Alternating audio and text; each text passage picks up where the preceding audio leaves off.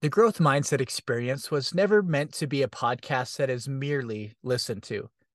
I hope it is a podcast where listeners can discover how they can expand their own growth mindsets and then turn around and apply them. Application being the key concept. I've recently shared via social media three lessons that I have learned since starting a podcast. They are these Lesson number one I can choose to do hard things. Lesson number two I learn best as I go. And lesson number three growth mindsets are built faster when done together. These lessons, in a large part, were learned because of those who have supported me in this journey. I am now choosing to apply these and other lessons that I've learned from guests, listeners, and my own experiences from the show and return to school. This will result in a hiatus of the show as my time, energy, and frankly, sanity will be required elsewhere. As we do one last growth mindset examination before a pause of the show, I invite you to reflect on how you can apply your takeaways from the past 24 episodes that will ultimately lead you to being a better version of yourself. This episode, we are fortunate to look into the growth mindset of an American hero, Harriet Tubman her application of growth mindset not only led her to being the best version of herself, but allowed thousands the opportunity to become the best versions of themselves as well.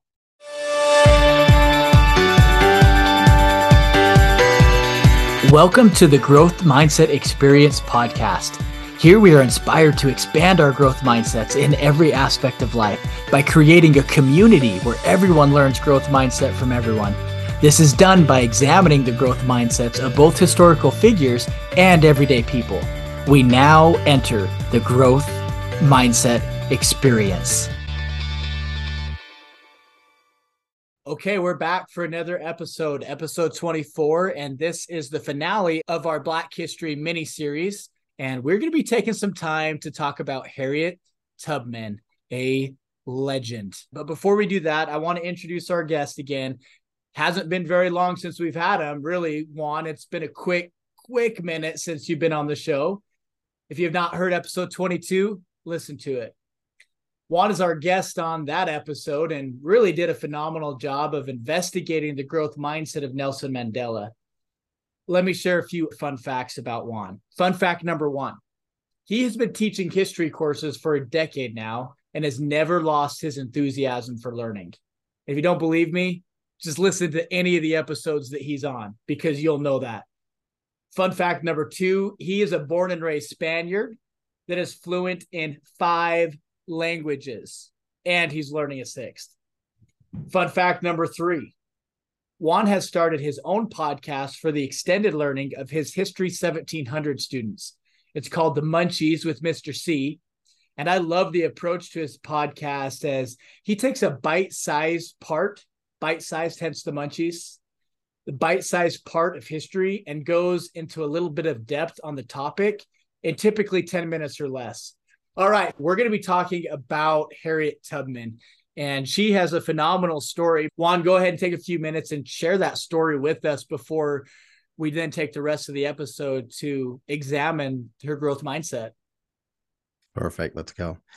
Araminta Ross, later known as Harriet Tubman, is born on March 1822 in a country deeply divided by slavery and, since 1820, literally so. The political parties in the country have just agreed to include new states only in pairs of slave, non slave, in order to keep the balance of power between states who support slavery and those who don't. Born in a slave state, Maryland, Harriet would often be beaten and whipped by her different masters, which many historians believe may have led to a head wound that caused her to become dizzy often and suffer from hypersomnia for the rest of her life. If you don't know what that is, we're talking about being super tired during the day and then still having spells of not being able to sleep at night.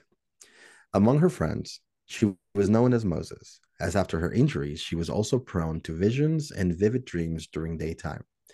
In 1849, Harriet escaped to Philadelphia on foot, a journey of some 300 miles. Along the Underground Railroad, a network of safe houses in various parts of the country that would help escaped runaways arrive to non slave states. Almost immediately, Harriet turned around went back to the plantation from which she had escaped and rescued her immediate family. As word spread of her rescue missions, Tubman increased the number of individuals she saved every time she returned, eventually bringing hundreds of slaves to freedom. Always traveling in winter when nights are long, and at night to avoid detection, the danger to her and the people she helped was tremendous. In 1859, she helped John Brown organize the raid on Harper's Ferry, in which white Northerners attempted to raid the local weapons depot in order to help slaves free themselves. Even though the raid failed, leading to the death of John Brown, Harriet continued to rescue individuals using the Underground Railroad. Moses, as she was then known, never lost a passenger, and Southerners never had any clue that an ex slave was responsible for the disappearance of so many. That's how brazen she was. She looked like a slave. She was short. She was non conspicuous. So no one noticed that she was around. It's just incredible courage. Once the Civil War began in 1861, Harriet immediately offered her services to the Union Army, who, unable to recruit a woman or person of color, originally passed off her services and asked her to cook for African Americans who had escaped from the South. To Abraham Lincoln, who was not at all prepared to take on African American soldiers or African American freedom, Tubman wrote, God won't let Master Lincoln beat the South till he does the right thing. He can do it by setting the Negro free. In January of 1863, Lincoln issued the Emancipation Proclamation and immediately she organized a group of African American scouts to point out the locations of southern plantations, mines, and ways to get people in and out of those locations. Southerners ignored Lincoln's proclamation, so Harriet was already planning how to get people out. She also spied for the Union, providing Colonel James Montgomery with the intelligence necessary to capture Jacksonville, Florida. On June 1863, after much spying and reconnaissance work, Harriet was allowed to lead 150 African American soldiers on the Combahee Ferry raid. She was able to lead the soldiers around landmines set up by the Confederates to stop enemy raids and successfully rescue an estimated 750 ex slaves. In 1868, Frederick Douglass wrote to Tubman, I know of no one who has willingly encountered more perils and hardships to serve our enslaved people than you have. It was true. Seldom do we find a more courageous individual in the Civil War era. She was a runaway slave, a scout, a spy, a military leader, an advocate for women's rights, and the savior to thousands. It's no wonder then she was called Moses. Such a fascinating story. And one one of the things that impresses me the most about the growth mindset that she portrayed is she did so many different things she wore so many different hats. Like right there at the end, you talked about how, you know, she was a savior to thousands and, and helping them escape slavery. She was a military leader and she had so many different things that she did throughout her life. And what impresses me a lot is that she did all of them well. I love that aspect of her growth mindset. She didn't limit herself to being one thing, but she allowed herself to be multiple things and she was able to excel at all of them which i think is really cool. Yeah i think it's incredible and we often talk about the plasticity of individuals with with a really awesome growth mindset and how they can change from situation to situation. We mentioned that with nelson mandela and we talked about victoria and albert. You know you see a problem and you you're not afraid to face it and she sees the problem she's not afraid to change. I think what she really brings to the table is that it's about keeping the sights in the end. You always shift in the moment but you never shift your end goal. And her goal was to save people and she was going to save people and she was never going to stop and she did whatever needed to be done in order to achieve that end goal and i think that's really awesome so, what growth mindset component charms you the most from the story of Harriet Tubman? Yeah, I think it's absolutely her resilience and her ability to push through difficult situations. And and again, we mentioned, you know, that one may need to recognize at some point, look, you know what, this is not working. I need to do something else. And she does that, but she never loses sight of the end goal. It is only when we lose sight of the end that we lose our present. And Harriet Tubman is firmly grounded in that idea. So no matter what she does, she's always aiming in the right direction.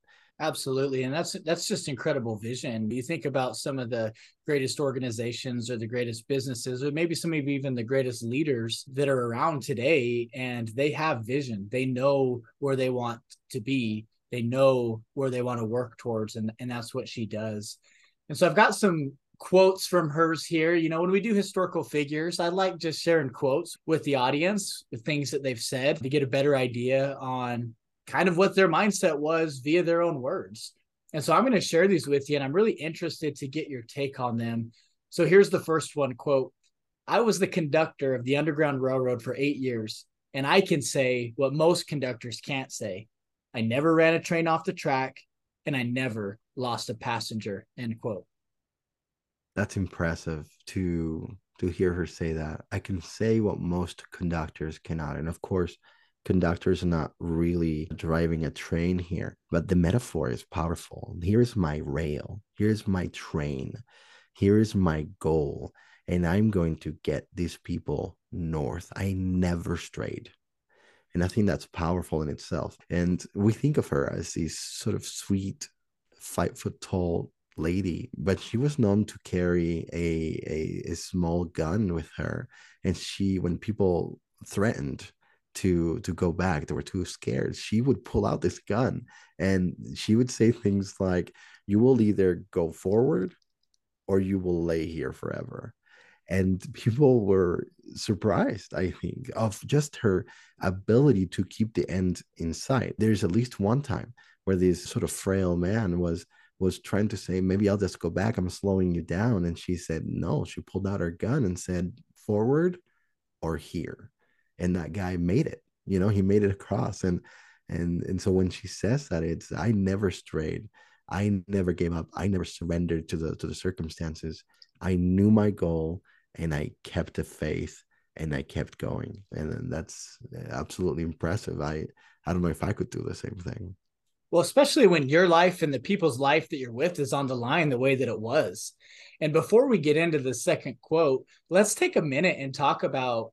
some of the other people that played a role in the Underground Railroad because obviously it wasn't just Harriet Tubman. There were there were other people that played a role in that. There were other people that would help hide slaves as they traveled north and that would share information and do those kind of things. It wasn't just one conductor per se, you know, going back to the metaphor, but it was really a whole team. It was a whole operation of of people that were willing to put their lives on the line, not just Harriet Tubman, but others as well that were willing to put their lives on the line to help these enslaved people find freedom. What impresses you about those others that were involved that followed the lead of Harriet Tubman? And how do you think that Harriet's leadership and the relationship that she built with these people inspired them to continually put their own lives at risk for how they were helping those enslaved escape. Yeah it's it's an interesting you know idea. Of course we have we can attribute her all the credit. She doesn't give herself all the credit either. She says i was one of the few conductors. We have individuals as as well known as john brown for example who does conduct the harper ferry raid later on he is an absolute fighter for for African American rights. He wants Africans to be free, to become citizens of the United States. And he sees that there's no political way to get this done. And so he goes and gets guns. He brings his sons with him. And in the end, it all fails. John Brown was a a, a northern white who was trying to to get this done for for African Americans at the time. You have people like Thomas Garrett. Any Quaker at the time was pro-abolition. So we have a lot of whites in the North fighting for this. But Thomas Garrett is is a fascinating man. He's a station master, so he's not a conductor, but he manages outhouses, he manages safe houses, he manages all sorts of property in order to get people across. And that carried a ton of danger as the person putting your name on a house that might be used as a station right? And so there's a lot of individuals out there that were inspired by her. And and i think in many cases people saw her and they thought what are we going to do? How are we going to get this problem solved? And her single fixated ability to stay on task to stay on goal to see the end i think inspire these people to do more and to do better and so in the end what we see is that that vision doesn't just apply to us it applies to everybody around us. There's a great book I read once that talks about how when we keep our light on, when we shine, we unconsciously give other people's permission to do the same. Those people shine because we do. Yeah, and I think, of course, the the African American spiritual, that little light of mine I'm gonna gonna let it shine. And that's what she does. I am gonna shine. I'm gonna show you the way. Now go and do your thing. And so individuals again like John Brown, Thomas Garrett, I mean William Still, Levi Coffin, eh, these are individuals inspired by that light and then pushing through when maybe otherwise they wouldn't have. And that's awesome in a leader. So let's go into the second quote here real quick. Every great dream begins with a dreamer always remember you have within you the strength, the patience, and the passion to reach for the stars and change the world. End quote. And I'm going to tie a question in with this one. How do you think Harriet Tubman's growth mindset changed the world? Obviously, for the better. He was a champion. I mean, Harriet Tubman was unquestionably one of the greatest heroes of the 19th century, let alone American history overall. It, there's a sense when she speaks the quote that people have called her this as a way to make fun of her. That they say, you're just a dreamer, you're naive, you're short, you're you're African, you're an ex-slave, you're illiterate. I mean, there's there's really nothing you can do about this. And she says, you know what, kids? Every great dream begins with a dreamer.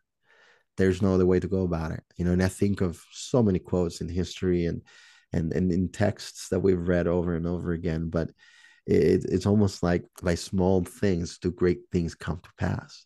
And every dream begins with a dreamer has that sense of small things that just roll. They just go down the hill on a snowy afternoon and they turn into this tide of, of weight and power and authority, right?